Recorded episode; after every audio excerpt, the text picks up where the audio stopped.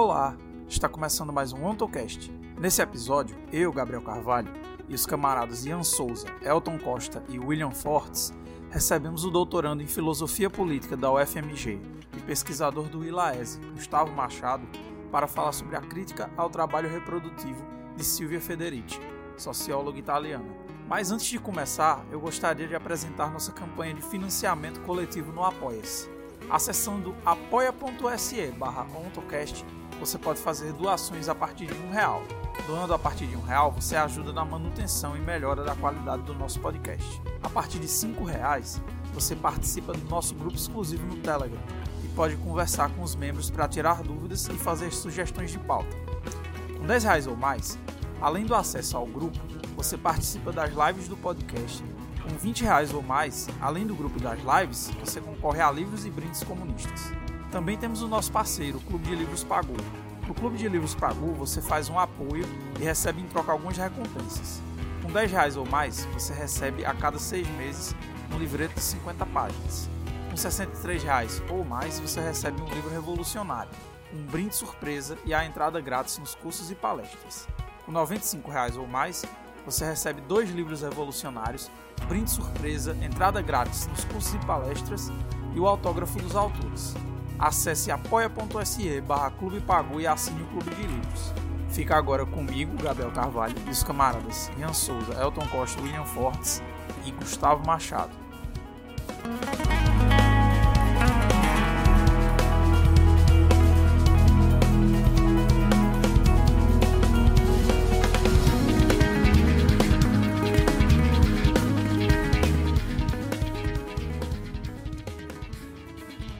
Começando mais um episódio do podcast, gente.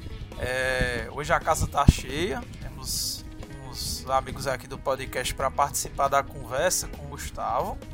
É, para quem não me conhece, está ouvindo o podcast pela primeira vez, sou Gabriel, sou estudante de Ciências Sociais da Universidade Federal do Vale do São Francisco é, e eu tô aqui com os amigos aí, painelistas do Montocast.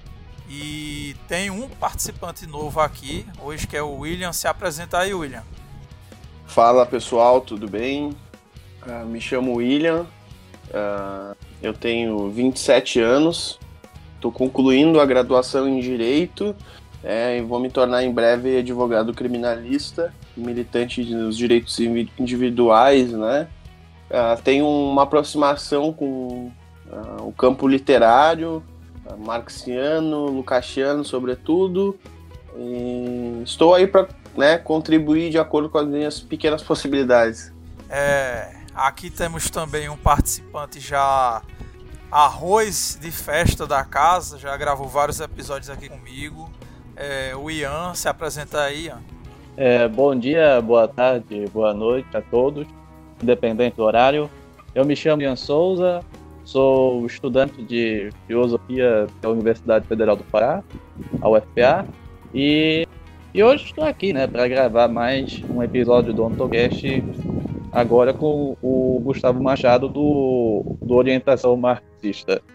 E por fim, é, outro camarada do podcast que também já gravou alguns episódios com a gente, o Elton Costa. Se apresenta aí, Elton.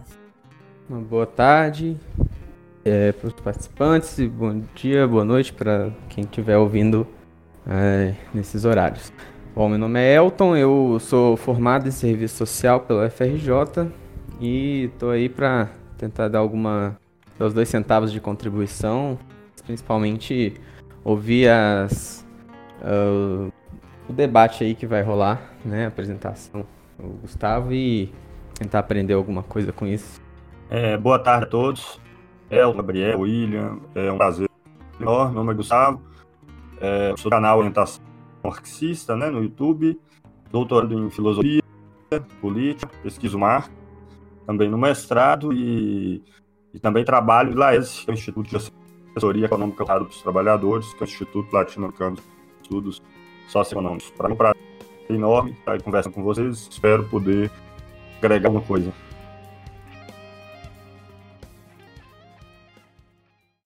Então, Gustavo, uh, sobre as críticas da Silva Federici, né, a teoria do Marx no Capital, especialmente a categoria do trabalho reprodutivo, né, que é uma crítica que ela, que ela vai né, embasar.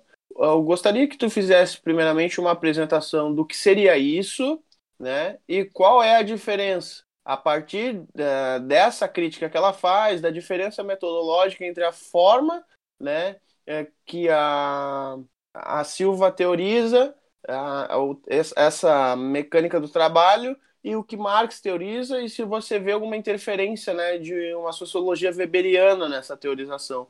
Mas a partir do momento que fores também uh, desenvolvendo né, a tua resposta, pode ser que surjam alguns ganchos aí que, que, que eu entre num ponto ou outro, mas assim, a, a princípio seria isso. Primeiramente, o que é a crítica dela, né? A categoria do trabalho reprodutivo.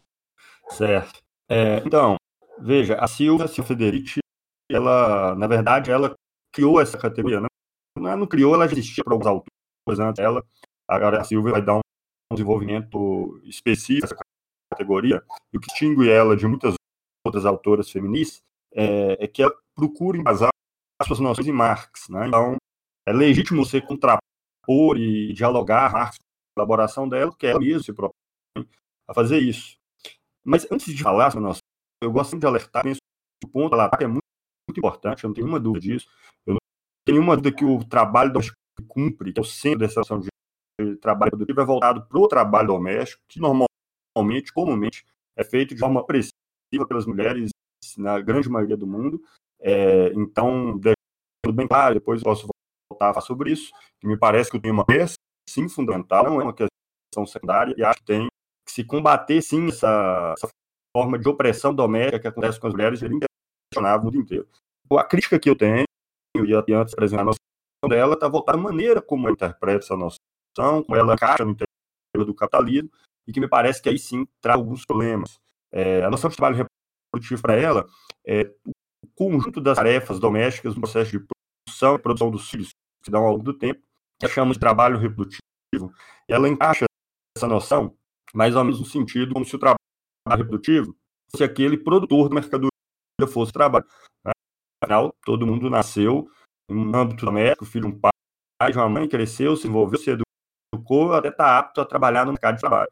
Então, considera uh, trabalho reprodutivo essa que é realizada predominantemente pelas mulheres no âmbito doméstico, não diz respeito só ao aspecto de, de das tarefas domésticas, diz respeito à tarefa de cuidado dos filhos, de desenvolvimento, enfim, todas as ações que são realizadas do ponto de vista de fazer com que a criança depois se transforme adulta, adulta apta a trabalhar no mercado de trabalho.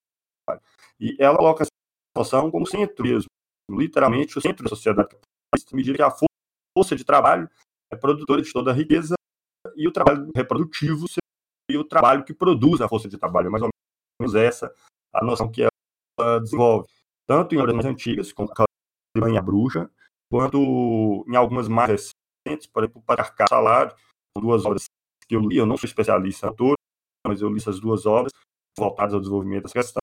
O Patriarcado é, Salário é uma obra já mais recente, aí escrita por nos últimos anos. Tá? A crítica que eu a noção de trabalho reprodutivo, como eu sempre faço questão de destacar, não é negando o fato em si, mas ela, ao caracterizar isso como se fosse o trabalho que estaria na origem é, e, a, e, a, fonte produtora de toda a sociedade capitalista. É fundamentalmente uma noção à história, ela não capta, é, ainda que a Silvia fale muito de história, isso é inegável, ela mostra muitos dados históricos, isso é inquestionável, ela discute o tempo inteiro a forma ocidental do trabalho médico capitalista, ela fala disso o tempo inteiro, mas a categoria, o conceito que ela utiliza de trabalho reprodutivo é a história, porque ela utiliza trabalho no sentido de esforço, gasto em alguma coisa, genericamente, enquanto na sociedade capitalista o trabalho está tá relacionado ao consumo da força de trabalho, que é vendida, então ela despreza a relação que constitui a especificidade do trabalho no capitalismo, tanto que a noção de trabalho que ela usa em trabalho reprodutivo pode ser aplicada a qualquer forma de sociedade, isso não muda, mesmo se ela mostrar vários do trabalho doméstico ou reprodutivo capitalismo, que a categoria dela, trabalho tomado no sentido histórico. E reprodutivo também. Ela não utiliza reprodutivo no sentido de reprodução social, né? no sentido de relações sociais que precisam ser repostas, repetidas, reiteradas. Ela utiliza reprodutivo no sentido da reprodução da vida individual, né? É, então, reprodutivo aí tá ligado a esse sentido, a reprodução da vida individual dos indivíduos que, no caso capitalismo, estão aptos a ver sua força de trabalho. É, então, é uma categoria, ela é histórica, tanto o termo trabalho remete à realização de atividades em sentido genérico, quanto a, quanto a noção de reprodutivo remete à produção individual e não produção social. Né? E ao fazer isso, é, literalmente apaga os aspectos que são especiais do capitalismo. Né? Por exemplo, ela dialoga com a noção do salário, de forma é um pouco nervosa. O salário é, é, é responsável pela opressão do trabalho doméstico, tudo bem, mas ela esquece de considerar que sem trabalho não há reprodução individual de família alguma e nem sequer trabalho reprodutivo no sentido usa, por exemplo. Né?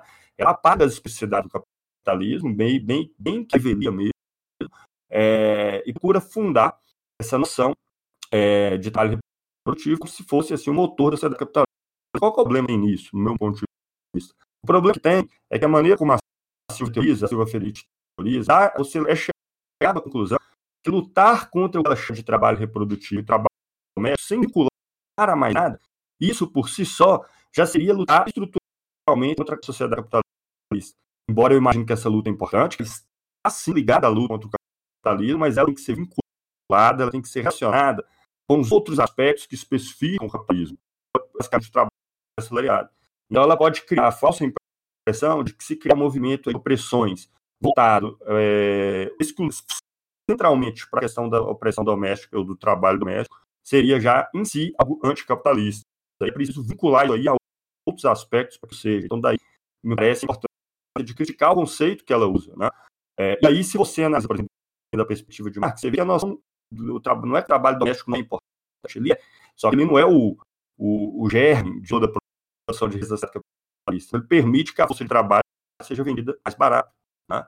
Por isso que a operação doméstica tem uma importância tão grande no capitalismo, na medida que, dentro do âmbito doméstico, na medida que as mulheres realizam de forma opressiva as atividades domésticas, né? o custo de reprodução da vida do conjunto dos membros da família fica mais barato, o custo da força de trabalho fica mais barato. Então, é sem dúvida importante, mas é, reaça toda a sua, a, a, sua especificidade quando a gente vincula os traços específicos da sociedade e não apaga, e mostra como é importante para contra a opressão doméstica associar a luta unidade da classe trabalhadora, colocar ela dentro da, nos marcos da organização da classe trabalhadora, né? lutar contra a opressão doméstica para permitir unir mulheres e homens contra o capitalismo dentro daqueles que são vendedores da força de trabalho, que é a visão que eu defendo, é, e que a Silvia não vai tão longe por autorizar esse de trabalho produtivo.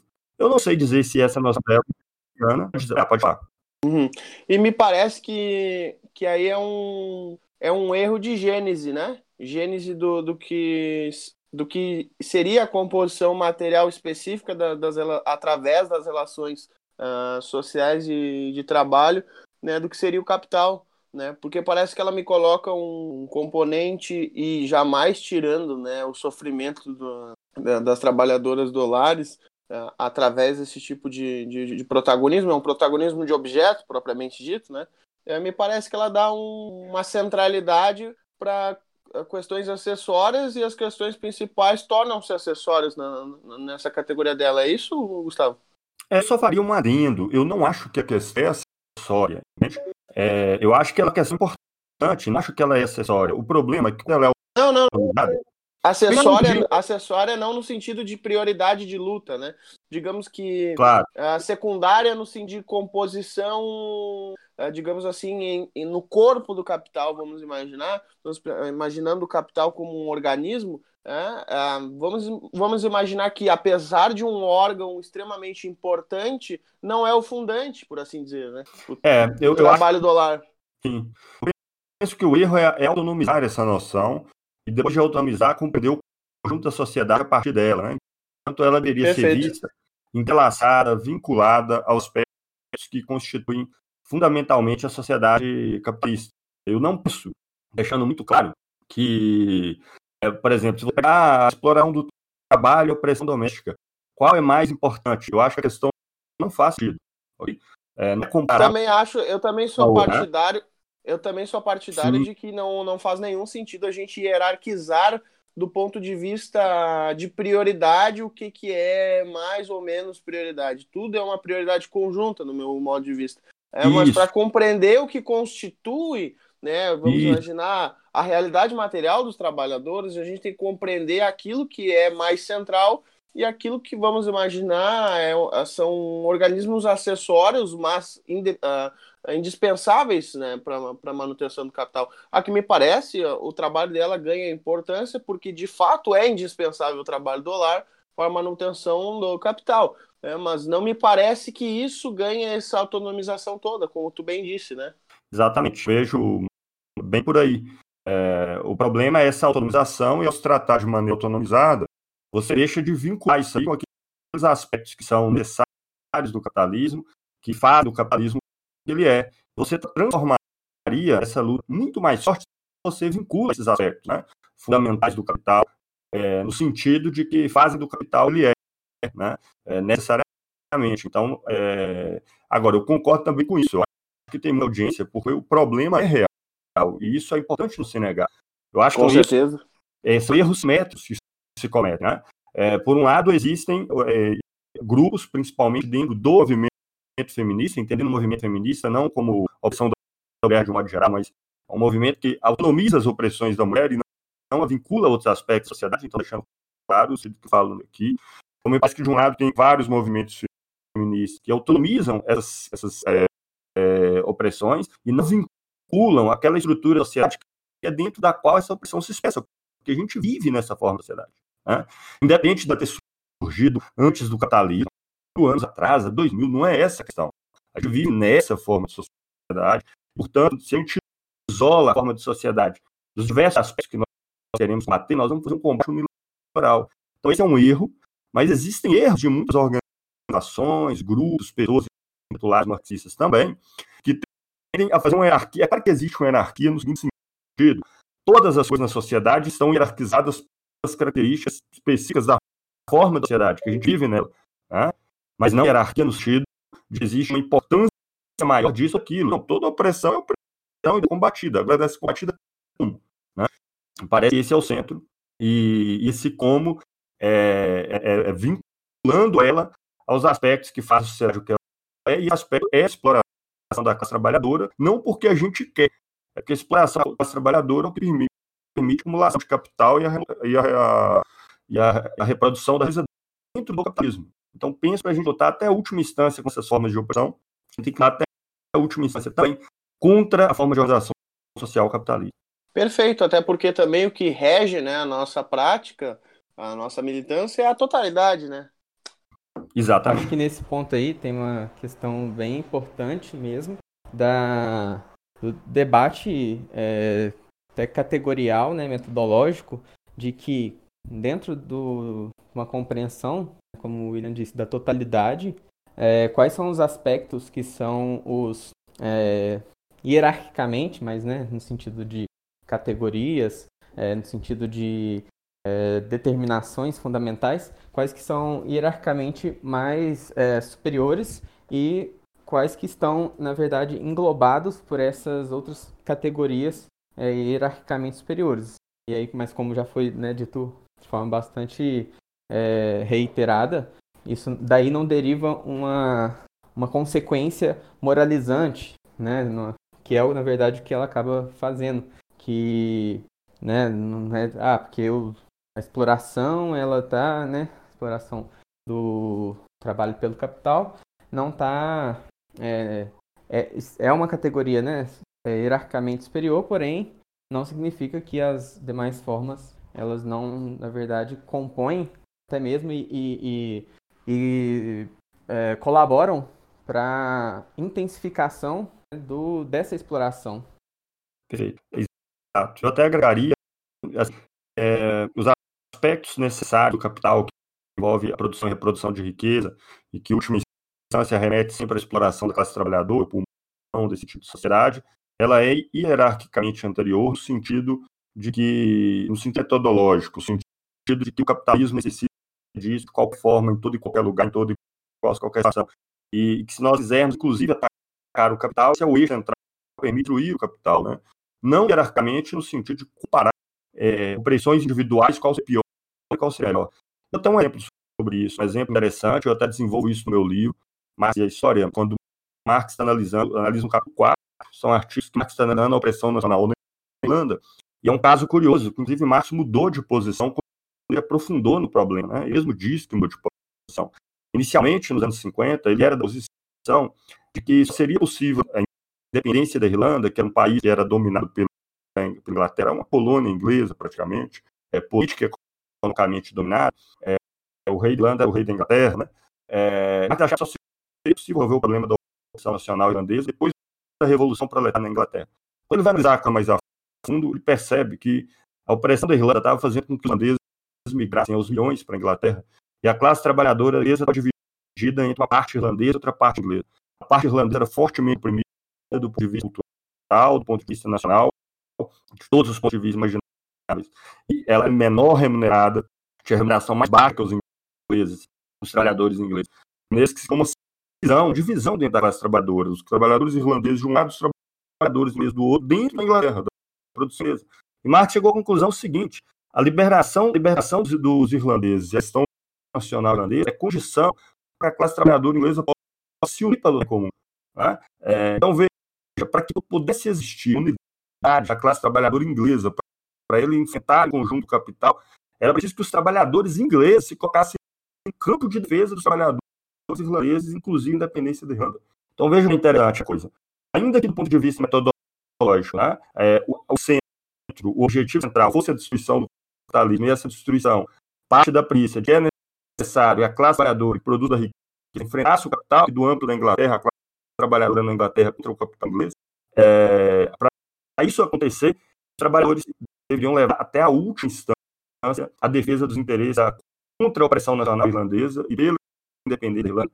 Então veja que curioso, para acontecer a unidade da classe trabalhadora, tem que levar até o limite a defesa, é, é, a luta contra a opressão nacional irlandesa, senão nunca iria existir unidade de fato entre trabalhador irlandês e trabalhador inglês. Então falar aí de unidade de trabalhadores sem lutar contra a opressão nacional dos irlandeses é pura atração. Veja como se parece hoje com os trabalhadores latinos nos Estados Unidos, os trabalhadores turcos na, na Alemanha, né? no Brasil, tá, os trabalhadores negros em grande medida, os trabalhadores negros, média, etc. Então, não significa colocar uma lado da outra pela coincidência. Como você a estrutura e eu vinculo, tem visto lutar é, com a forma de sociedade capitalista. Você como eixo central a unidade da classe trabalhadora, mas para isso é preciso levar o limite à luta contra as opressões. O que não acontece na elaboração da Silva?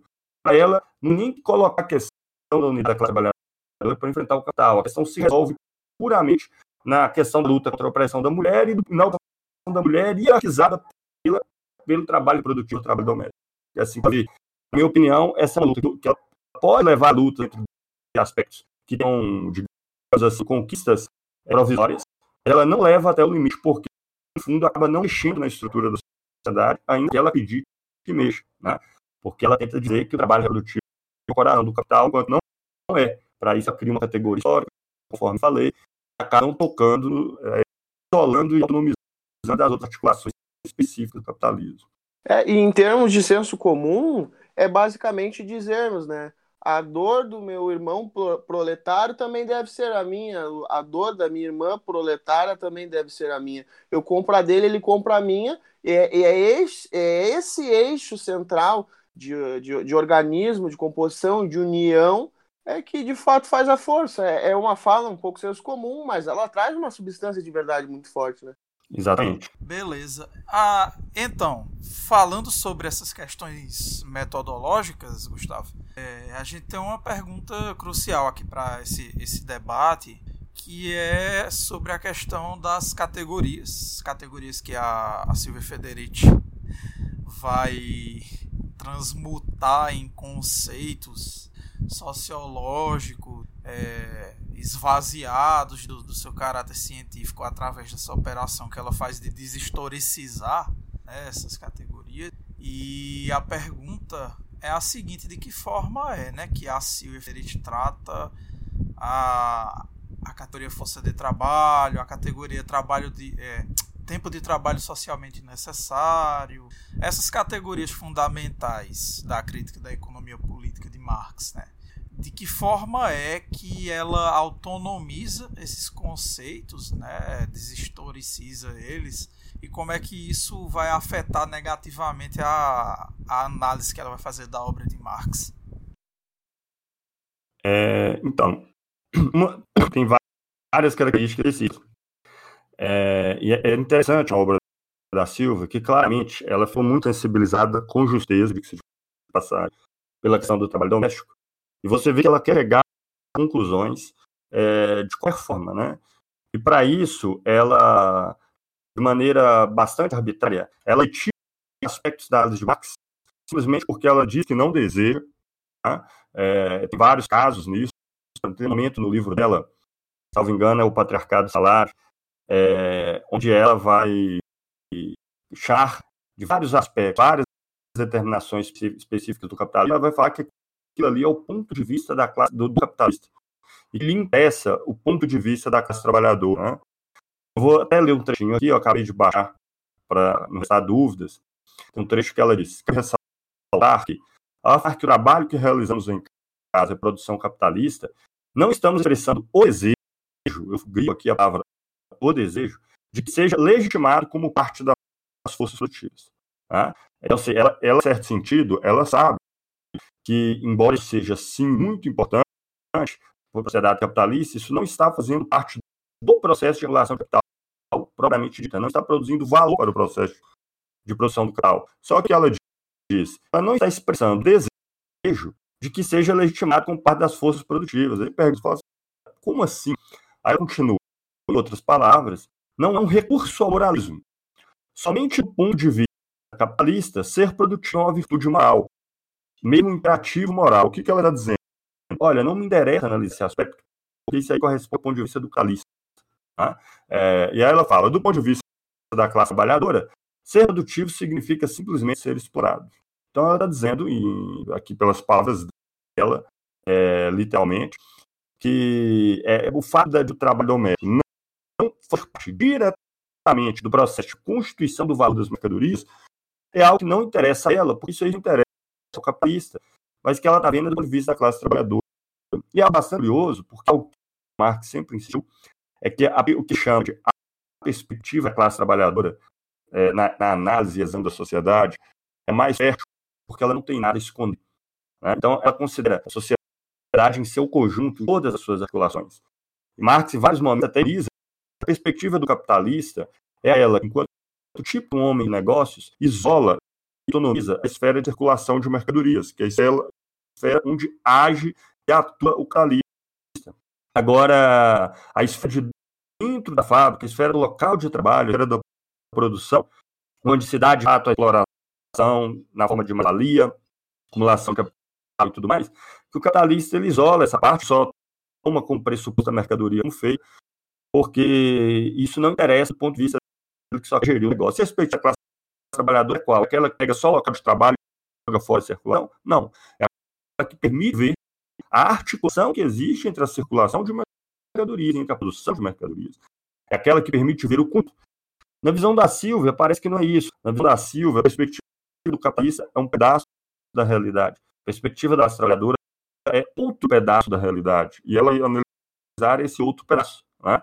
Então, ela simplesmente retira mesmo da análise os aspectos que ela que vão atrapalhar ela levar à frente essa visão que ela tem de partir do trabalho reprodutivo e fazer do trabalho reprodutivo, por assim dizer, a gênese do ponto de vista conceitual de toda a sociedade capitalista. Então ela só faz isso arrancando pedaços da sua análise, ela arranca conscientemente e justifica como é, o que ela está fazendo como se na perspectiva da trabalhadora. Tanto que ela chega, né, essa última frase que eu, do ponto de vista da classe trabalhadora, ser produtivo significa simplesmente ser explorado. Ora, mas veja bem, um escravo na Grécia Antiga também era explorado. Né? Um servo no feudo francês do século XI também era explorado. Várias formas de sociedade que existiram ao da história, claro, que os produtores eram explorados. Uma análise dela, claramente, ela tira de fora a especificidade da forma de exploração dos trabalhadores no capitalismo e considera simplesmente ser explorado geral.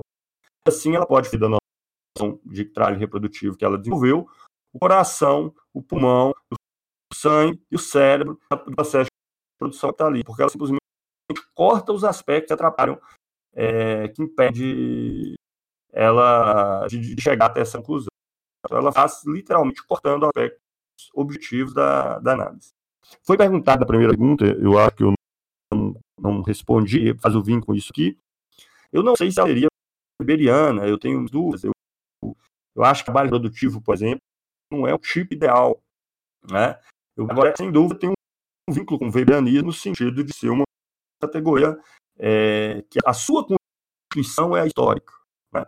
O que caracteriza essa categoria enquanto tal é a história, mas, por outro lado, ela é um aspecto retirado da realidade, um aspecto abstrato, real, tanto trabalho como é considera, quanto produtivo como é considera.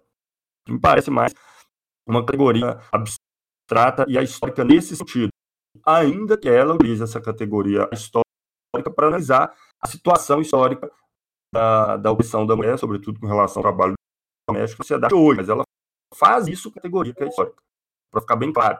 Porque várias pessoas que, é, várias pessoas que além podem bater o martelo, mas como assim? Ela dá muitos dados, ela fala do capitalismo o tempo todo, ela fala que está crescendo, ela, ela mostra o impacto do trabalho doméstico nessa naquela sociedade, na gênese do capitalismo, ela discute muito sim, elas usando a categoria histórica. Né? Quando você fala, você fala assim, trabalho assalariado, e você fala simplesmente produtores em geral, produtores em geral é muito mais extrato que trabalho assalariado.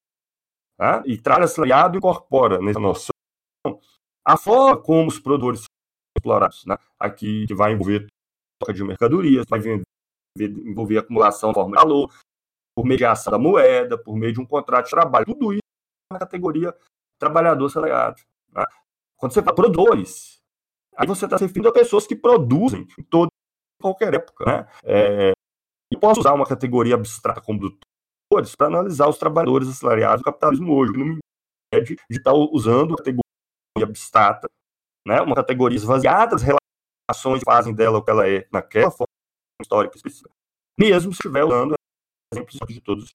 Então, essa ponderação, porque muitos leem a Silvia poderia protestar com essa fala minha, dizendo, não, sua análise histórica, né?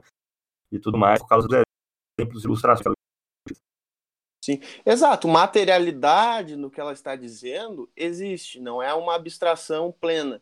A, a, ganha escopo de abstração, por, e aí tu fez essa explanação muito melhor que eu, só um adendo aqui, né, isso na minha impressão, é, quando ela realmente torna essa categoria histórica e exploração muitas vezes é manejado quase em termos morais adjetivos e não propriamente uh, uma análise de forma né? e, e, outra né? toda exploração a, a, exploração é uma característica mais genérica do trabalho uh, em uma sociedade de classes como ela se desenvolve aí é uma questão de forma dessas relações sociais né? e me corrija aí se eu tiver dito algo, equivocado mas acredito que não tenha dito. Não, não, exatamente. É esse aspecto. Né? É, você tem que ter as categorias, os conceitos, as categorias, as noções que você utiliza, ela tem que incorporar a especificidade daquilo que você analisa. Né? Um dos maiores fontes de equívocos teóricos, modo de entender, pelo menos, exatamente isso. Não adianta, às vezes a pessoa é hiper erudita, conhece um monte de fatos, conhece um monte de acontecimentos, mas ela trata essas coisas com noções que, que são tão abstratas que não permite capturar a especificidade dos eventos e ilustrações utilizadas, né? não permite captar porque ela não incorpora como essas noções que a pessoa lisa manifesta, se articula, se efetiva no tipo de sociedade que está sendo analisado. Então, é, no capitalismo hoje isso é está é, tá lastrado por todos lados. Um método que eu gosto de sugerir para as pessoas pensarem se aquela noção que ela está usando é boa ou ruim, é pensar aqui, essa categoria que eu estou usando, isso é a mesma coisa em forma de sociedade do passado, ela poderia ser aplicada em forma de sociedade do passado. Então, quais são as relações que fazem ela o que ela é no capitalismo, para que eu possa usar uma noção que seja enriquecida o suficiente com as características específicas do capitalismo e permita fazer uma análise mais concreta, mais efetiva. É isso, isso. É, Gustavo, é, sabe, eu sou, eu sou um ignorante se tratando da obra de Silva Federici, mas eu já cheguei a ler alguns trechos da, da introdução à obra principal dela, que é o Caribanha Bruxa, e tem um trecho que me chamou bastante atenção, que é uma, é uma crítica da Silva Federici Amar, é, no que se refere que do Mouro, é, há, uma, há uma espécie de etapismo é, afirmando que o capitalismo seria uma espécie de o estágio necessário para se atingir o comunismo. E a Silvia critica isso, dando exemplos de que na Idade Média é, os servos seriam uma espécie de teriam também um, um, potencial revolucionário. Aí eu queria que você comentasse um pouco mais sobre essa crítica da Silva Perite a, ao tal etapismo na obra marxiana e se você e eu queria que você também me dissesse se você concorda com essas críticas dela. É, certo. Obrigado pela pergunta, é um tema interessante. É, não, não tenho acordo com a crítica dela. Veja que quando se vive e escreve a sua obra, o capitalismo existe. Tá? Ele já é uma realidade. Ele já venceu a batalha. O capitalismo já está presente. E cabe a Marx pensar é, a possibilidade da revolução socialista, então se está colocada a partir das funções existentes. Né? É, voltar para o passado, especular os outros rumos que a história poderia ter, ter, ter, ter caminhado, outras possibilidades alternativas é, para a construção da sociedade social, seria uma especulação absolutamente vazia no, no modo de ver. Né? É, é, claro que o capitalismo, veja que isso não é etapismo, que se trata de uma avaliação que já existe. Né? o Máximo desenvolve uma teoria e diz, olha, desde lá, na época das comunidades mais originárias, há cinco anos atrás, cidade já estava predestinada a chegar ao capitalismo, chegando no capitalismo o socialismo não desenvolveu isso. Agora, é fato que o capitalismo já existente, ele está fazendo análise de relações que já existem e colocou uma condição que possibilita, de fato, a superação é, a constituição da sociedade social socialista no sentido de que, pela primeira vez, a sociedade, a escassez deixou de ser o limite com o qual a sociedade morre. Né? Veja que o capitalismo ele tem vários limites internos. Esses limites internos do capitalismo produzidos por ele mesmo não é por falta de produção de riqueza. Até o contrário, as crises ocorrem muito mais por excesso de produção de riqueza do que por falta. Né? É, então, você teve um salto no patamar produtivo da humanidade de maneira estrondosa. E esse salto coloca condições de fato para que, que a sociedade possa, possa se desenvolver é, sobre, sobre uma, uma forma sociedade que seja conscientemente organizada e associada pelo conjunto dos produtores e não sob forma de propriedade privada, onde uma parte trabalha, outra parte vive do trabalho excedente dos outros. É importante deixar claro que a humanidade é 200 mil anos de existência sob uma forma de apropriação comum né? Então, é, mais de 200 anos de existência. Era bom? Não, porque a capacidade produtiva humana era baixa e o homem estava sujeito a, todo, a sofrer as consequências de todo tipo de variação natural imaginável. Né? Então, expectativa de vida baixíssima, coisas todas, mas apropriação comum durante mais de, dois, de 200 anos. O desenvolvimento de formas de apropriação privada é algo que começa a ganhar força depois da agricultura, mas que só muito depois vai convergir sociedades onde você tem forma de apropriação privada individual familiar, coisa que só se generalizar pela primeira vez na Grécia, apesar de ter excelentes. É, então tem que se ver exatamente o que você está falando. Né? É, agora, a proposta de socialismo, a possibilidade de socialismo, Marx teoriza e elabora é aquela que o capitalismo coloca, uma vez que o capitalismo já existe. Ele não está divagando sobre possibilidades gerais do comunismo, baseado no comunismo criado enquanto modelo na cabeça. Não, ele está analisando a possibilidade de transformação social que o capitalismo possibilita. E que o capitalismo? É porque o capitalismo é a sociedade que nós vivemos dentro dela. Então, se nós quisermos caminhar para outra forma de sociedade, nós temos que ver as possibilidades que o capitalismo coloca. Então, esse é o motivo do qual Marx parte do capitalismo. Né? Então, você sentar lá e ficar fazendo teorização. Quais eram as possibilidades que existiam? Sei lá, após a tendência, né, no século V, antes da era comum, qual o sentido disso? Você vai nos levar aonde? Né? Então, é, não tem um acordo, não tem etapismo no pensamento de Marx. Marx sequer elaborou teorizações gerais sobre a história. Na verdade, o meu livro foi escrito no sentido de demonstrar a tese. ainda que a maioria das pessoas é, sejam acostumadas a, a ingressar, ouvir falar pela primeira vez da teoria marxista, sobre o clichê de uma teoria universal da história, supostamente Marx teria criado, na verdade ele não criou e não desenvolveu lugar nenhum. Né? Tem nenhum livro do Marx, inclusive Marx não examina nenhuma outra forma de sociedade senão a capitalista. Ele estudou a sociedade do passado, tem vista achar as especificidades da sociedade que nós vivemos e tem que encontrar a gênese da sociedade que nós vivemos. Então, é justificado completamente. É, veja que ele, ao fazer análise de uma forma de sociedade que se tornou dominante, a capitalista, e as possibilidades que existem de superar o capitalismo, ele não está fazendo teorização geral. Se teria que ser necessariamente assim. E quer saber minha posição? É por perder tempo tipo de reflexão.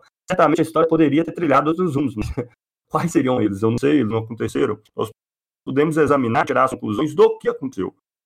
Nós podemos até analisar um evento que aconteceu e falar assim, existiam outras possibilidades. Nossa análise para por aí, porque as possibilidades que não se efetivaram, não tem como eu continuar nada delas. Tá? Então, é, a Silvia tem várias críticas nesse sentido, no, no, no Bruxa, nem é só esse aspecto do taoísmo, que, de fato está lá. Outro aspecto também, que no mesmo livro ela bate muito na tecla, é a questão da, da acumulação primitiva do capital. Ali você vê de maneira muito clara que ela não entende a fundo o que Marx está fazendo ali na obra dele. Ela vai bater na tecla do papel do trabalho das mulheres, é, e, e mesmo quando passou a existir o trabalho doméstico no sentido específico, ela fala, é, vai fazer toda uma análise histórica e vai criticar Marx por não ter tratado esse aspecto no capítulo relativo à acumulação primitiva originária, que é o capítulo 24 e tal. Ela não percebe o que Marx está buscando nesse capítulo, não são todos os processos que estão na gênese do capital. É o processo que levou o trabalhador a ser apropriado de todas as coisas que ele se vincava diretamente para sobreviver, ficar, como diz Marx, livre como um passo, tendo como uma saída para sua sobrevivência, desse seu trabalho. É esse aspecto que Marx está instigando ali. E ele está investigando que a análise anterior mostrou que essa, esse é o pressuposto histórico fundamental do capitalismo. E o pressuposto histórico fundamental do capitalismo é a violência. É a violência que expropriou a massa dos produtores, os meios necessários para produzir, e vê que até o servo tinha os meios necessários para produzir, podia não ser proprietário da terra, mas ele tinha uma posse vitalícia né, daquela terra. Então, ainda que sob relação de exploração e de subordinação, ele tinha garantido também a sua descendência a parcela de terra com qual, marcamente de passagem, eles iam sobreviver. Para o capitalismo surgir, massa, toda essa massa de indivíduos teve que perder qualquer acesso a qualquer meio objetivo que permitir ele para sobreviver. E só poder sobreviver vendendo sua de trabalho. Né? Então é isso que Marx está investigando ali. É, e ele está investigando os aspectos históricos que são relevantes para a constituição disso. Ele está fazendo uma teoria do tudo, tá? uma coisa que está muito presente nas elaborações do movimento feminista Marx, é isso, é criticar o que Marx não falou, né? que é bastante curioso, sobretudo no Capital, como se a obra tivesse que falar de tudo, sobre todos os aspectos. Não. A obra tem um objetivo, é analisar as relações necessárias e a gênese das relações necessárias do capital. E o capital não é o tudo, o capital de Marx é de base para a partir daí a generalizar o resto. Né? Então, então, não me parece pertinente essa crítica dela, como a maioria das críticas é, conceituais ela faz no livro. Não é porque eu tenho, gente, deixar muito claro, eu, qualquer crítica a Marx eu estou contra. Tem várias que são interessantíssimas. Tá? Hoje várias escolas que polemizam a teoria do valor de Marx, por exemplo, é, ou pelo menos alguns aspectos da teoria do valor, contrapondo as primeiras páginas do livro, assim, tudo que me parece interessantíssimo. Fazem pensar muito. Mas as da Silva, claramente, elas são ágeis conceitualmente, a análise. Parece que isso acontece porque ela está subjetivada. Ela quer chegar a uma conclusão que o que está. Ela remove artificialmente os passos que atrapalham ela a caminhar nesse sentido. E Gustavo, é curioso que o próprio Marx ele é bastante enfático em não se considerar nenhum aspecto é, daquilo que no capitalismo se torna é, acaba se tornando é, de uma certa forma abstrata no sentido de generalizável como algo que se pode aplicar a qualquer momento da história, né? A crítica dele, inclusive, aos, é, aos economistas políticos ingleses era nesse sentido, de falar, não, você está pegando isso aqui, é, que beleza, tem, pode identificar isso em vários momentos ao longo da história, só que isso só pode ser analisado de fato se analisar aquele momento específico, a particularidade que existe e como aquilo se concretiza de fato nesses momentos. Aparentemente, acho que é, falta ela até mesmo esse, enfim, abordar esse, é, entender esse aspecto, né, da... Perfeito, perfeito. Acho que é bem isso mesmo. Isso é um aspecto pouco compreendido, viu? É, no meu livro, dediquei todo o capítulo 3, na análise do capital, como tema central da história, é mostrar o papel que a história cumpria numa discussão, pelo menos do livro 1, Capital de Marx. E ele sempre parte dessa acepção geral, por exemplo, o produto considerado genericamente, o valor de uso considerado genericamente, né, o trabalho concreto considerado genericamente, o processo de trabalho considerado genericamente, para caminhar no sentido, fala, olha, se o valor de uso não é capaz de distinguir o capitalismo, ela não é a noção que vai me permitir compreender essa forma de sociedade. Quer dizer que o valor de uso tem importância? Claro que tem. Mas eles só são suportes materiais das mercadorias. Ele caminha para achar o que? O valor. Que é o valor? É uma mera quantidade? Não. Uma forma social como os valores de uso são é, distribuídos na sociedade capitalista. E por aí vai. Então, todos os casos, ele caminha sentido de chegar é, naquela noção que ela captura a diferença específica do capitalismo. E é interessante aí que ele recorre à história o tempo todo. Não para fazer teoria da história, processos históricos inevitáveis, não. Ora, se essa, noção ela é comum a outras formas históricas, deixa eu voltar aqui na história para ver em outras formas como ela funcionava e ver para conseguir enxergar o que é específico do capitalismo. Né? Por isso que eu considero, inclusive, por essa razão, o capital Marx é obra tão importante, embora ela seja é, todo mundo conhece, poucos estudaram, poucos leram, mesmo no caso do marxismo. É, mas uma coisa importante que menciono em relação a isso, se você assim, poxa, será que o capital de Marx continuar a lidar hoje, né? Na época da robótica dentro da indústria, na época da, das redes sociais, da comunicação instantânea no mundo inteiro, com domínio eletroeletrônico, informática. É, e, para ser bem sincero, eu acho que seria mais fácil escrever um livro como o Capital no século XIX que o Por quê? Porque hoje essas noções do capital se transformaram tão universais, elas estão tão presentes em todas as relações que nós temos, que elas se tornaram quase invisíveis. Porque, ao contrário do que a gente imagina, nós percebemos a coisa pela diferença. Né? Veja que a humanidade existiu 200, 300 mil anos sem perceber que a vida existia. Né? Foi preciso um esforço américo para se perceber que a gravidade existia. Por quê? Porque ela está ausente? Não. Como ela está presente em todos os lugares, nós simplesmente não bebemos, nós naturalizamos. Né? A coisa cai para para baixo, acabou, isso é óbvio. Né? Não parece que tem uma força puxando tudo numa direção em todos os lugares. Né? Então, isso é importante. As pessoas hoje, as análises hoje principalmente, elas têm dificuldade de entender vários fenômenos que acontecem, porque elas não percebem as características específicas do capitalismo, porque elas estão tão onipresentes que parece onipresentes hoje, né, nas relações que temos, no nosso dia a dia, em todos os lugares, nós temos cuidado de vê-la. Então, na minha opinião, ao contrário do comum, é que é, o próprio Marx teria muito mais dificuldade para escrever o Capital hoje. Claro que não em todos os aspectos, né? mas em muitos hoje, porque na sua época, época a sociedade capitalista ainda estava tão permeada de formas outras de relações sociais, oriundas de sociedades anteriores ao capitalismo, que, as, que várias características específicas do capital se tornavam mais nítidas, mais palpáveis, um pouco mais perceptíveis. Né? É, então é importante. A única história, por exemplo, ela trata é, dos momentos mais recentes com categorias gerais, seja tipos ideais de natureza veiana, seja generalizações de, de todos os tipos, seja estudos no sentido do, do estruturalismo, tá? é, é sempre com conceito autônomo. Né? Quer ver uma frase típica que a gente tem na cidade? É, usa o conceito de, usa o conceito daquilo, usa o conceito daquilo outro. Fala, como assim usa o conceito, né? Claro, às vezes dá certo, porque às vezes aquele conceito que a pessoa está usando, quanto ao aspecto relevante, está traduzindo de fato o que interessa. Mas é um negócio meio arbitrário, né? E, e, o nosso discurso é que acaba de fora significando o mundo.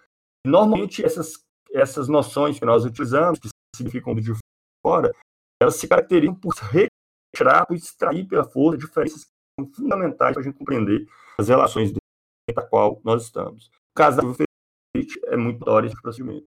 É né? bastante visível, bastante claro esse tipo de procedimento, é, por mais que ela tente adorná-las com especificidades da história dos últimos séculos, mas a noção de fundo ela está tratando, ela tira exatamente a especificidade das formas sociais dentro da qual os eventos que ela está analisando se desdobram e acontecem.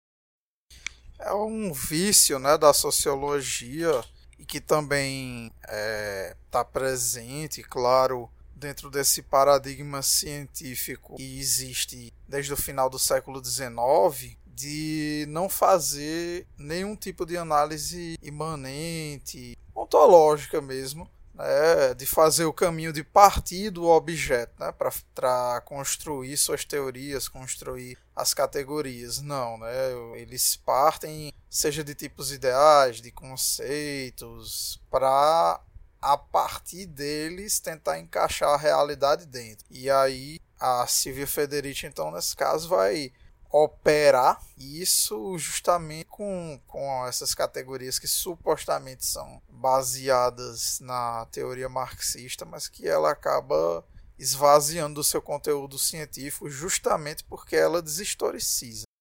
É, exatamente. Né? O procedimento é por aí. Eu tenho, inclusive, vários amigos sociólogos que às vezes eles são nervosos da sociologia. Eu falo, não tem. Eu não critico sociólogos, né? E eu não vejo, eu acho que todo sociólogo, sobretudo se for marxista, ele tem uma excelente tarefa pela frente, enquanto sociólogo quer fazer crítica dos fundamentos da própria ciência sociologia. É, e isso não é, não é nada pouco, pouco nobre, pelo contrário, muito mais, mais nobre. Né? Um sociólogo que propõe a fazer crítica dos fundamentos da ciência, da qual ele integra, está é, tá procurando fazer um trabalho de primeira grandeza. Né? E tem, tem um, o Põe Carreiro costumava falar no início do século XX que a sociologia tem mais métodos que resultados. E, e é bastante real isso aí, né? Ela, ela, ela surgiu, ela surgiu no sentido de administrar uma sociedade que ela é inadministrável. Claro que na sua parte ela pode ser administrada, nos seus problemas localizados ela pode ser administrada, mas nunca de maneira global e nunca por muito tempo. Então, é, você, a, a, solução que você tem a isso é criar um acervo de métodos que você utiliza hora um, hora outro, conforme a conveniência. É igual a teoria econômica moderna. Né?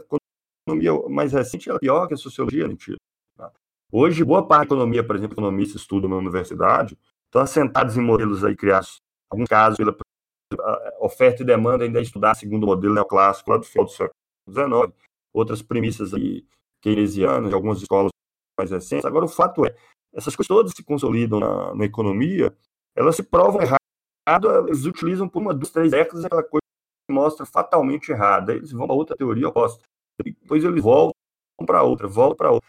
Na verdade, isso aí só mostra que o tipo de sociedade que a gente vive é passível de ser regulada e gerida por teorias e sistematizações racionais padronizadas, que ela não é, em última instância, racionalizável, ela não é, em última instância, administrável, não é, em última instância, gerível. Mas as ciências que nós estamos na universidade são aí para tentar fazer isso.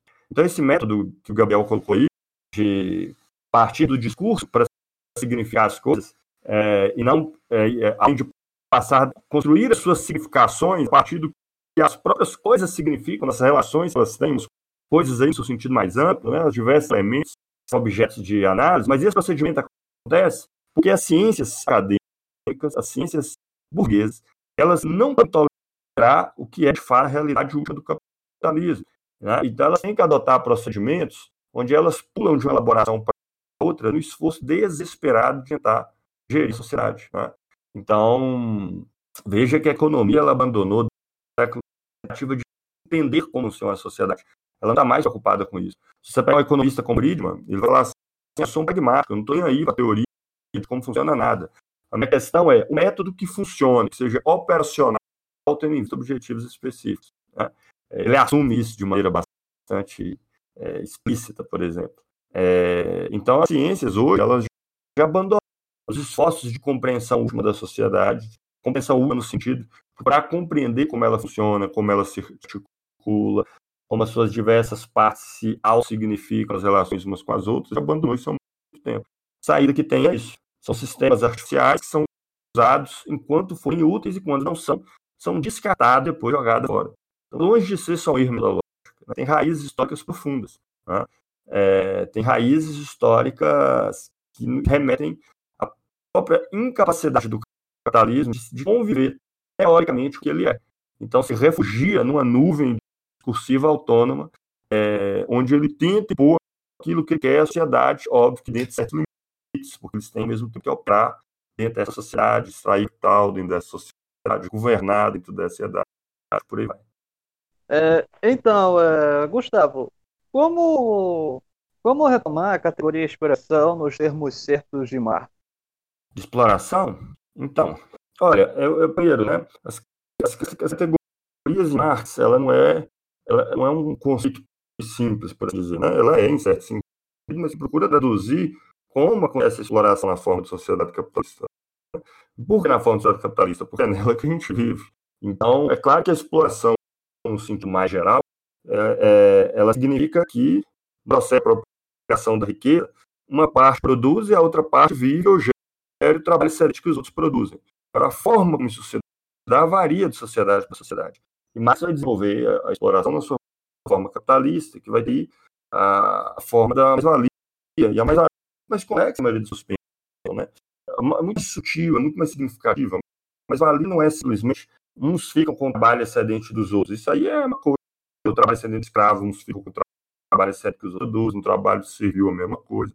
A, a, a ela é, ela é bastante sutil, porque você parece não ser explorado.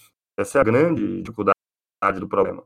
Porque o trabalhador, ele tem aí uma, ele, uma mediação, primeiro, de um dinheiro, ele faz um contrato de trabalho, ele vende uma força de trabalho, ele recebe um valor por essa força de trabalho. Então, do ponto de vista relação individual, tem situação nenhuma. O trabalhador pode até achar que o salário dele está é, abaixo do que deveria ser, mas se fosse 500 reais a mais estava bom, se fosse 2 mil reais a mais está bom. Então, do ponto de vista das relações individuais, você não vê exploração, você vê troca equivalente troca de equivalente em indivíduos, comprador e vendedor de mercadoria. O capitalista compra mercadoria, você de trabalho paga por ela o valor. Você só percebe exploração quando você percebe a relação que existe entre o conjunto da classe social, dos trabalhadores de um lado, com os capitalistas do outro. Né? Aí que você percebe a exploração, porque você vê que um setor da sociedade que produz toda a riqueza, enquanto o outro setor gere e, e se apropria da riqueza que é produzida pela, pelos trabalhadores. E o trabalhador ele só percebe isso na sua experiência quando ele é levado a se unir contra é, a classe social oposta. Então, quando os trabalhadores de uma empresa faz uma greve e paralisa a produção, eles se dão conta que nada acontece ali sem o trabalho que eles têm, sem o trabalho que eles fazem. Né? Então, uma greve é muito mais importante do que é, simplesmente ganhar ou não certo aumento salarial, porque ela permite os trabalhadores todos perceberem, se darem conta que sem a ação deles, nada ali acontece do outro lado. Né? Veja, precisa acontecer um processo social desse para você perceber que isso é explorado. A escravidão não é assim.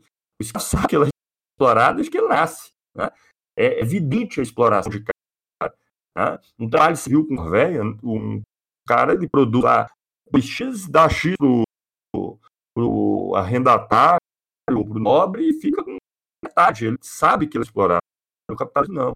Quando você tem um processo, uma greve geral, por exemplo, é um processo mais profundo, porque Aí os trabalhadores percebem que são responsáveis pela riqueza do país, que nada país acontece sem, sem o que eles fazem.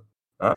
Agora, a grande sutileza da exploração é essa. Do ponto de vista individual, parece existir relações livres entre indivíduos iguais, juridicamente livres, trocadores, compradores e vendedores de mercadoria. E dentro desse ponto de vista meramente individual, você não vê a diferença nem entre o patrão e o trabalhador. Né? Então, é, é não à toa então veja o erro da Silvia Frederici quando ela faz aquela coisa. A perspectiva dos trabalhadores, a perspectiva dos capitalistas, não se fossem pedaços da realidade distintos, eu vou pegar o pedaço que, que eu quero. É exatamente isso que faz as ideologias capitalistas. Elas se aferram só ao aspecto individual, né? onde, onde, onde a exploração, a verdadeira natureza do capitalismo fica apagada. Então, ela se apega no aspecto individual, nas possibilidades individuais e analisa o conjunto da sociedade só a partir desse aspecto individual. Né? E a grande força da teoria marxista, ela, ela vincula as duas coisas, ela permite não só a gente entender a realidade do ponto de vista do aspecto social mais geral, como ela possibilita a gente entender por que as relações individuais unilaterais, por que elas são, são um pedaço da moeda, e por que elas aparecem sem refletir o que acontece no conjunto da sociedade. Né? Então a gente vê claramente a luta pela transformação societalista é um processo automático. É um processo onde a gente está esperando as coisas acontecerem. O capitalismo ele te dá brechas para que as coisas sejam explicadas de um ponto de vista individual, subjetivo, se quisermos ser mais específico, liberal, ponto de vista que, que, que vê unicamente a relação entre os indivíduos na esfera da circulação de mercadorias e permite que seja visto uma esfera que vincula essas ações individuais, permitindo entender o processo social inteiro da por trás. O marxismo procura mostrar o conjunto, mas é possível também disputar mostrando saídas sempre individuais, saídas sempre individuais. Então não há transformação da sociedade se é um processo de disputa organizada e consciente é, da sociedade que combate essas visões que autonomizam o indivíduo, que autonomizem a subjetividade, apresente saídas meramente individuais é, e de governo. Né? Então, é preciso fazer essa disputa no seio da própria sociedade, de referência de forma organizada, porque o outro lado também é organizado. Tá? Então, é, a categoria da exploração, ela mostra, a especificidade da categoria da exploração Marx, ela mostra mais do que nunca que não é para a gente ficar sentado na cadeira esperando os trabalhadores por si só ter consciência de ser explorado. Né? Porque é possível fazer um discurso que confere com um pedaço da realidade onde a exploração é camuflada. Para eles ter consciência disso, é preciso entrar de peito aberto no interior das disputas que se dão no interior da sociedade, procurando fazer que massas de pessoas tirem conclusões do processo pelo qual elas passam e cada vez mais deem conta da natureza da exploração a que eles são submetidos. É, tem esse procedimento aí, né, de individualizar, de tratar de forma individualizada essas relações ali, né, desde que aquilo que o Marx chama das Robsonadas, né, dos economistas políticos, e a gente vê também, né, trazer para o contexto atual, é, assim, é muito fácil a gente odiar um velho da van, né, um, ou dono da Riachuelo, coisa assim, mas aí você vê outros capitalistas, né, conglomerados, que vão se utilizar inclusive é, de aspectos da, das lutas né, da classe trabalhadora por é, representatividade e coisas assim, a favor do, da sua própria acumulação, né, a favor da exploração. Então essas formas né, sutis aí que o capital vai utilizar, formas escamoteadas, são a, a gente pode considerar ainda mais perversas porque não se dão né, no plano imediato da visualização dos trabalhadores, né? Então, Gustavo, uh, tu teria algum apontamento, né, para a questão da fragmentação da classe trabalhadora né, nesse momento profundamente contra-revolucionário? É uma ótima questão. É, veja bem, é, a, a, classe trabalhadora ela sempre, ela sempre teve estratos e fragmentações no seu interior. Isso não é uma novidade. É, até pelo contrário, as pessoas engano, às vezes, nós pegarmos o século XIX, isso foi menor ainda, e, e pô, não é, é setores do o campesinato e vários outros setores é, são muito maiores, né? O capital é menos centralizado, menos concentrado. É... Agora, a fragmentação, ela sempre existiu, sobre muitas perspectivas. Você tem fragmentações, por exemplo, do ponto de vista do setor onde as pessoas estão, né? Você tem aí o capital comercial, capital industrial, capital bancário, é, produtor de matérias-primas, tem fragmentações em relação ao onde a pessoa se insere do ponto de vista da visão técnica do trabalho, é, que vai, dar, vai implicar, evidentemente, caminhões muito diferentes entre massas de trabalhadores. Você tem o que, na minha opinião, é a principal e a mais difícil de alimentação, que não são aquelas que se dão dentro dos trabalhadores formalmente empregados, é aquela que se dá entre o trabalho formal de um lado e o emprego e as pessoas de emprego do outro. Isso no Brasil é uma coisa de morte. Se parar para pensar, a gente tem 130 milhões de pessoas em idade aptas a trabalhar no Brasil. 46 milhões estão no trabalho formal. Né? Se você pegar aí empresários, pequenos empreendedores, vai dar aí mais ou menos 12, 13 milhões. Então, é mais da metade da população brasileira, ela está fora, é, ou está no subemprego, ou está sem trabalhar. E, então, tudo isso gera, sem dúvida, é, diferenças de interesses em aspectos. Agora, por outro lado, eu acho, por exemplo, dentro do trabalho formal, a classe trabalhadora caminha no sentido de uma homogeneidade maior. Tem uma diferença profunda com relação a muitas análises que existem por aí. Né? Veja que a gente, a gente passa hoje por uma transformação tecnológica, é, que muitos chamam de indústria 4.0, que eu até cheguei a dar uns pitacos por aí, o Instituto eu trabalho tem feito elaborações a respeito. É, pela primeira vez, já em mais de um século, praticamente, em quase um século, não, exagero meu, em 50, 60 anos, os fornecedores são agora integrados dentro da matriz industrial que antes eram fornecedores. Né? Você pegar as novas montadoras de automóveis no Brasil, é, da Jeep em Pernambuco, da General Motors em Gravataí, no Rio Grande do Sul, os fornecedores estão dentro da mesma matriz que monta automóveis. A divisão técnica do trabalho é ainda mais homogênea, ou seja, reduz a mão de obra qualificada e a massa de trabalhadores de uma qualificação é, cada vez maior. Então, esses processos eles se alteram o tempo inteiro, fragmentações sempre vão existir. Como tem fragmentações, tem aspectos em comum também. Então, a questão é o seguinte: o que nós vamos querer acentuar e fazer uma, uma, uma intervenção é, que, que, que tem um eixo estratégico em qual direção? E o que nós vemos, não só no Brasil, mas mundialmente, nas últimas décadas, que possivelmente a verdade é catástrofe, a única alternativa que interessa é integrar os distintos setores da classe trabalhadora e principalmente os mais pauperizados, e nesse sentido lutar contra tudo aquilo que divide, como as opressões, por exemplo, é, que é o setor que quer destruir a forma de organização capitalista, é, a partir das derrotas históricas que aconteceram na União Soviética, em outros lugares, se tornaram amplamente minoritários. Né? Então, é, essa tradição tem que ser resgatada, ela tem que se reorganizar.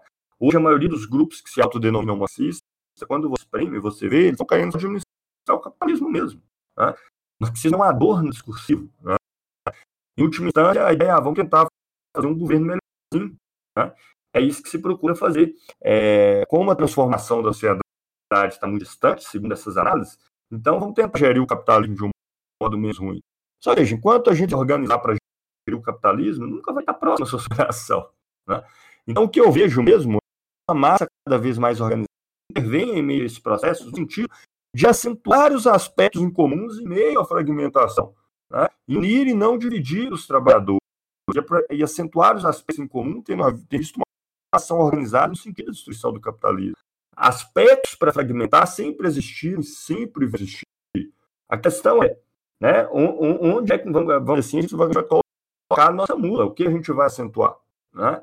É, qual dos aspectos objetivamente possíveis, que todos existem na realidade, eu, eu vou me assentar e a partir daquilo ali fazer um eixo ordenador tendo em vista a transformação da sociedade. Então, sinceramente, é, eu não vejo as transformações que ocorrem no que caminham no sentido de maior heterogeneidade. Vejam, o papel do trabalho qualificado com as novas transformações tecnológicas que acontecem nunca foi tão reduzido. Estão fazendo análise completamente equivocada, como se a massa de trabalhadores, hoje, em todos os estratos, o capitalismo precisasse de massa cada vez mais qualificada. Não, não é isso. Hoje a automação substitui a qualificação. A automação hoje substitui, inclusive, é, setores que, historicamente, somente uma massa de engenheiros eram capazes de fazer. Tá? E hoje, cada vez mais, os diversos setores empregam uma massa mais homogênea. Óbvio que é homogêneo com, em relação ao período anterior. E é homogêneo no sentido de precisar dos níveis mínimos de coração. É, e isso é mais uma coisa perversa né, do, do capitalismo, porque a automação devia, devia ser algo que significasse mais tempo livre, mais liberdade para os trabalhadores, né? Mas não, pelo contrário, significa justamente porque você está tendo um aumento na taxa de desemprego da automação, você está tornando a vida dos trabalhadores mais miseráveis por causa da, da automação. É uma, uma deturpação completamente grotesca do que significa é, os avanços tecnológicos né, que a humanidade consegue produzir. Era para ser algo que deveria nos ajudar, nos tornar mais, é, mais livres, nos dar mais tempo ocioso de vida, mas não, pelo contrário, né? faz com que a gente se torne mais miserável na nossa exploração. Exatamente, dúvida nenhuma. É muito... Não é que a automação é ruim né, em si, pelo contrário. Automação significa ampliar a capacidade humana é, de sair dos recursos naturais, de transformar em objetos úteis, transformar isso em algo é, que exige menos esforço e, nesse sentido, mais produtivo, nos poderia permitir ter mais tempo livre, mais tranquilidade, uma vida muito mais confortável, né? gastar o nosso tempo em inúmeras outras tarefas, acaba se tornando Eu ainda agrego aí, Gabriel, outro aspecto. Além de aumentar o desemprego, a novos processos de automação que estão acontecendo agora, nesses últimos 5, 10 anos, que inclusive partiu de um conjunto de transformações que está dentro da montadora coreana, Hyundai, é, eles trazem uma outra realidade nebulosa, que é um índice de rotatividade de trabalho que jamais foram vistos. Porque o grau de qualificação que você precisa é tão baixo que você pode demitir, não tem nenhum problema. Tem que reduzir a produção de carro, demite 800, se for o caso, o contrato é novo daqui a três meses. Isso é impensável há 10 anos atrás, ou no processo anterior, que ainda está em substituição, está no início, não está no final, está no início. Isso era impensável. Né? Então, você pegava na indústria, por exemplo, não é que não tinha demissões, é claro que tinha, mas a indústria, exceto se ela tivesse uma perspectiva de ter baixas muito grande, de longo prazo, ela evitava demitir massa, porque os trabalhadores que estavam lá tinham um grau de qualificação que se ela precisasse recontratar, ela teria que qualificar de novo. E isso é mais gasto. Ela preferia, não é à toa desenvolveu mecanismos como, que são ruins, evidentemente, não devem ser defendidos sobre um aspecto, mas mecanismos como layoffs, onde o trabalhador pode ficar aí 4, 5, 6 meses sem trabalhar, mas ele não é demitido, ele recebe um pedaço do salário, por exemplo, é, porque ela prefere criar um layoff que perdeu o trabalhador. O novo processo de ação não. O novo processo de qualificação está tão baixo que você pode contratar e demitir semanalmente. Não é menor problema. Tá? É, então, é grau de segurança zero. Então, não é sem razão que tem ataques legislação trabalhista, porque hoje o capital já pode operar com graus gigantes o trabalhador. Então, a modalidade de contrato, já existe nos Estados Unidos, você faz contratos semanais, você está trabalhando essa semana, você não sabe se vai trabalhar na semana que vem. Na semana que vem a pessoa pode te ligar e falar, olha, preciso vir, não. É, pode ficar em casa. Quando precisar, eu te ligo. Você não tem garantia no mês quando você receber no final do mês. Né? É, e não sem razão ataques às universidades, às escolas. E aí se intensifica a situação, porque o Brasil está sendo por fora dessas revoluções tecnológicas. São indústrias que existem fora do Brasil. A massa que produz, elabora, desenvolve essas coisas, toda fora daqui. Aqui é só um centro consumidor de tecnologia de ponta, não é mais um centro produtor, nem empresa estrangeira. Os centros, as empresas estrangeiras estão atuando fora do Brasil. Né? As empresas industriais que estão dentro do Brasil hoje é da revolução tecnológica lá do início do século XX, que é o setor de domésticos e automóveis. Né? Então, o Brasil é cada vez só um centro consumidor. Então, para que vai ter universidades fortemente envolvidas? Tá? Para que você vai ter uma massa de doutores nas mais dessas áreas? Se o setor produtivo do Brasil não produz coisas e necessita cada vez menos. E pior, é, para que você é, vai ter que ter garantias trabalhistas mínimas, porque ah, ah, você pode hoje operar substituindo as pessoas que serão Então, esse é um cenário que nos avizinha. Né? Então, colocar diante, diante desse cenário uma possibilidade de destruição da forma do capitalismo é top, não top, não. Nós estamos diante das situações mais catastróficas possíveis. E claro que sem querer aqui ser alarmista, estou dizendo que o mundo vai acabar amanhã. Né? As, situações que estou já estão se desenvolvendo e tendem a se intensificar.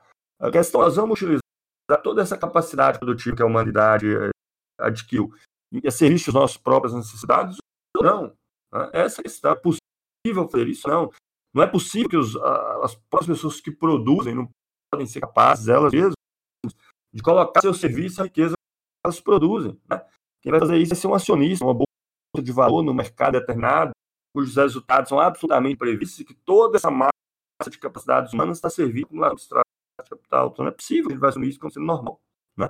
É, é, então, é, eu acho que é isso. Então, por isso que eu, por exemplo, aproveito até para fazer o gancho, faço críticas a Silvio Federici, né? As pessoas ficam chateadas, eu até escrevi um texto, é, lá no blog que vez ou outra eu publico um texto lá, que chama Teoria e Revolução, o texto chama Trabalho Reprodutivo de Silvio Federici, Revolução ou Ruptura com o Marxismo, é, mas não é que eu estou negando a importância do problema que aborda, mas por que é importante fazer críticas a elaborações como essas? É porque eu acho que cada vez mais nós temos que. Por, por que ele fragmenta? Então vamos lá, pergunta.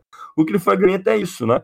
É, a inexistência de um movimento que aglomere esses números específicos, que eles possam ser agora vinculados a um projeto de unidade dos trabalhadores para destruir o capitalismo, hoje é um processo completamente marginal do ponto de vista das organizações que existem no Brasil e no mundo. Então, acho que é isso que tem que ser resgatado. Para isso, nós devemos voltar aos nossos votos. Né? Então, orações como da Sofideit vai falar assim: olha, nós vai tirar a conclusão para fazer só uma organização de mulheres, e essa organização que é só de mulheres tem como objetivo este será o trabalho doméstico. E se a gente fizer isso, nós vamos levar a cabo a solução dos problemas, e não vai. Ou seja, é preciso pegar o trabalho doméstico, que é um problema real, ser uma elemento de luta dentro de uma organização que vise, a, que vise unir a classe trabalhadora, não para eleger um governante, para promover ajustinhos, aí, colar. E se vai ter, esses governos vão chegar lá querendo dizer vai fracassar, os espaços do capitalismo são cada vez menores. Aí, com fracassa, vem Bolsonaro, todo mundo desesperado, ah, o mundo vai acabar, tá, nos abateu, mas olha, toda vez que projetos de esquerda fracassar, vai vir aí. E cada vez que você pega a gerir o capitalismo, vai fracassar. O fracasso pode ser maior, pode ser menor, pode ser de mais longo prazo, de mais curto prazo. Isso aí vai depender dos aspectos conjunturais específicos, das conjunturas específicas. Claro que pode vir, é, como aconteceu no Brasil durante os governos do PT, preços das commodities deram gás, por exemplo. É, mas, em última instância, sempre fracassa, porque os mitos que o capitalismo oferece são cada vez mais estreitos. Então, isso, vai, isso tem como consequência as pessoas se voltam seus olhos para o outro lado, é normal. Né? Então, eu não vejo nada do que está acontecendo com alarmismo. Eu acho que o olhar com otimismo em relação ao futuro, não um otimismo ingênuo, cego, é, é, simplesmente olhar todas essas coisas também nos dão possibilidades é, de organizar as pessoas, tendo em vista a luta contra a forma social, vista contra o capitalismo. É, ela oferece possibilidades para isso. E mesmo de alternativas que constaram na esquerda, também abre espaço para que isso seja construído. E acho que a gente se agarrar nessa possibilidade, né? e não da casa chorar. Eu acho que esse é o favor que, que várias organizações no Brasil vêm fazendo no último período, e todos né, na academia hoje aí se alaçou. Né? Hoje os acadêmicos de esquerda a jogar as pessoas para baixo e falar que o mundo acabou, e que pode então todo mundo correr para debaixo da sua cama e resistir. Né? E eu me, eu me oponho fortemente a esse tipo de perspectiva, esse discurso que, é, que além de dar um gasto para pessoas irem à luta e contribuir a esse processo de organização, leva a mobilismo e atrofia. E, no fundo, a continuar a prevalecer as organizações que prevaleceram e dominaram no Brasil no último período. É, Gustavo, você pode fazer as suas considerações finais sobre o tema. É, pode ficar à vontade. Não, não só, agradeço, espero que possa contribuir de alguma forma. Ao Ian, o Elton, e o Gabriel, foi foi um prazer. Eu estou à disposição. A iria é muito grande, na verdade, já vem última semana.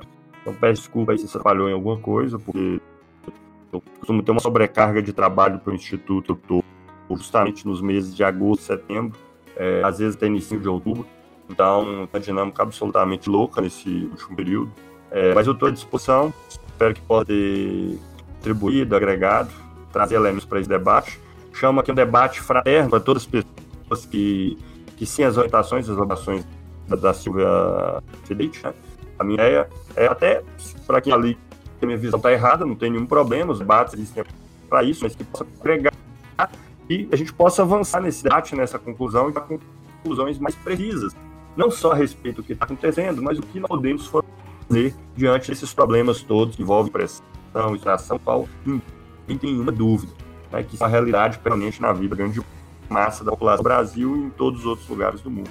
Então, eu acho que esse debate é fundamental desse, desse ponto de vista. É, como eu falei, o, quem quiser entender um pouquinho melhor, assim, de forma escrita, né, as coisas que eu conversei aqui hoje, o artigo que está no blog Teoria e Revolução, vocês podem digitar no Google aí, Teoria e Revolução.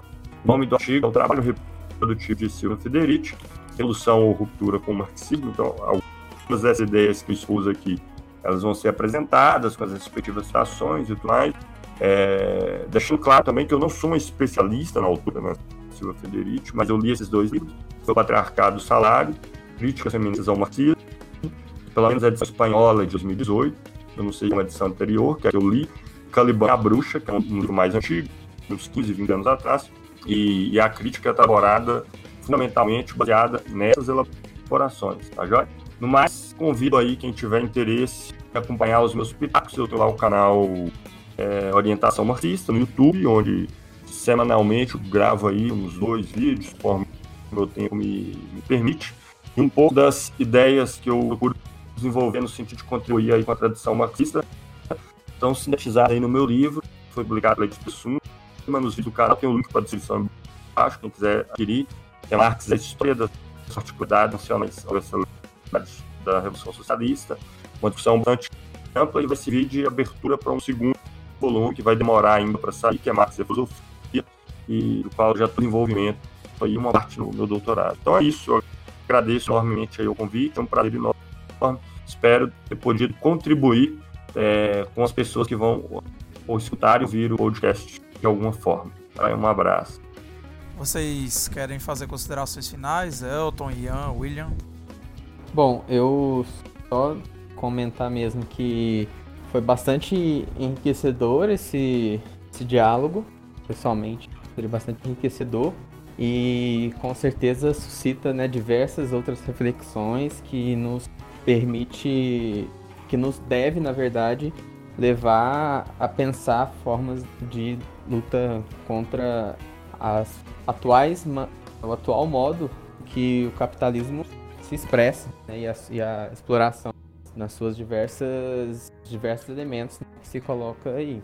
Então, para além né, de uma crítica, né, uma crítica que eu acredito bastante pertinente à autora, mas né, tem esse objetivo é, de fundamentar as nossas lutas e a busca de uma ruptura completa esse modo de produção. Então, é isso e agradeço aí pela. Então, uh, gostaria aí de dizer que foi um prazer indescritível participar desse podcast.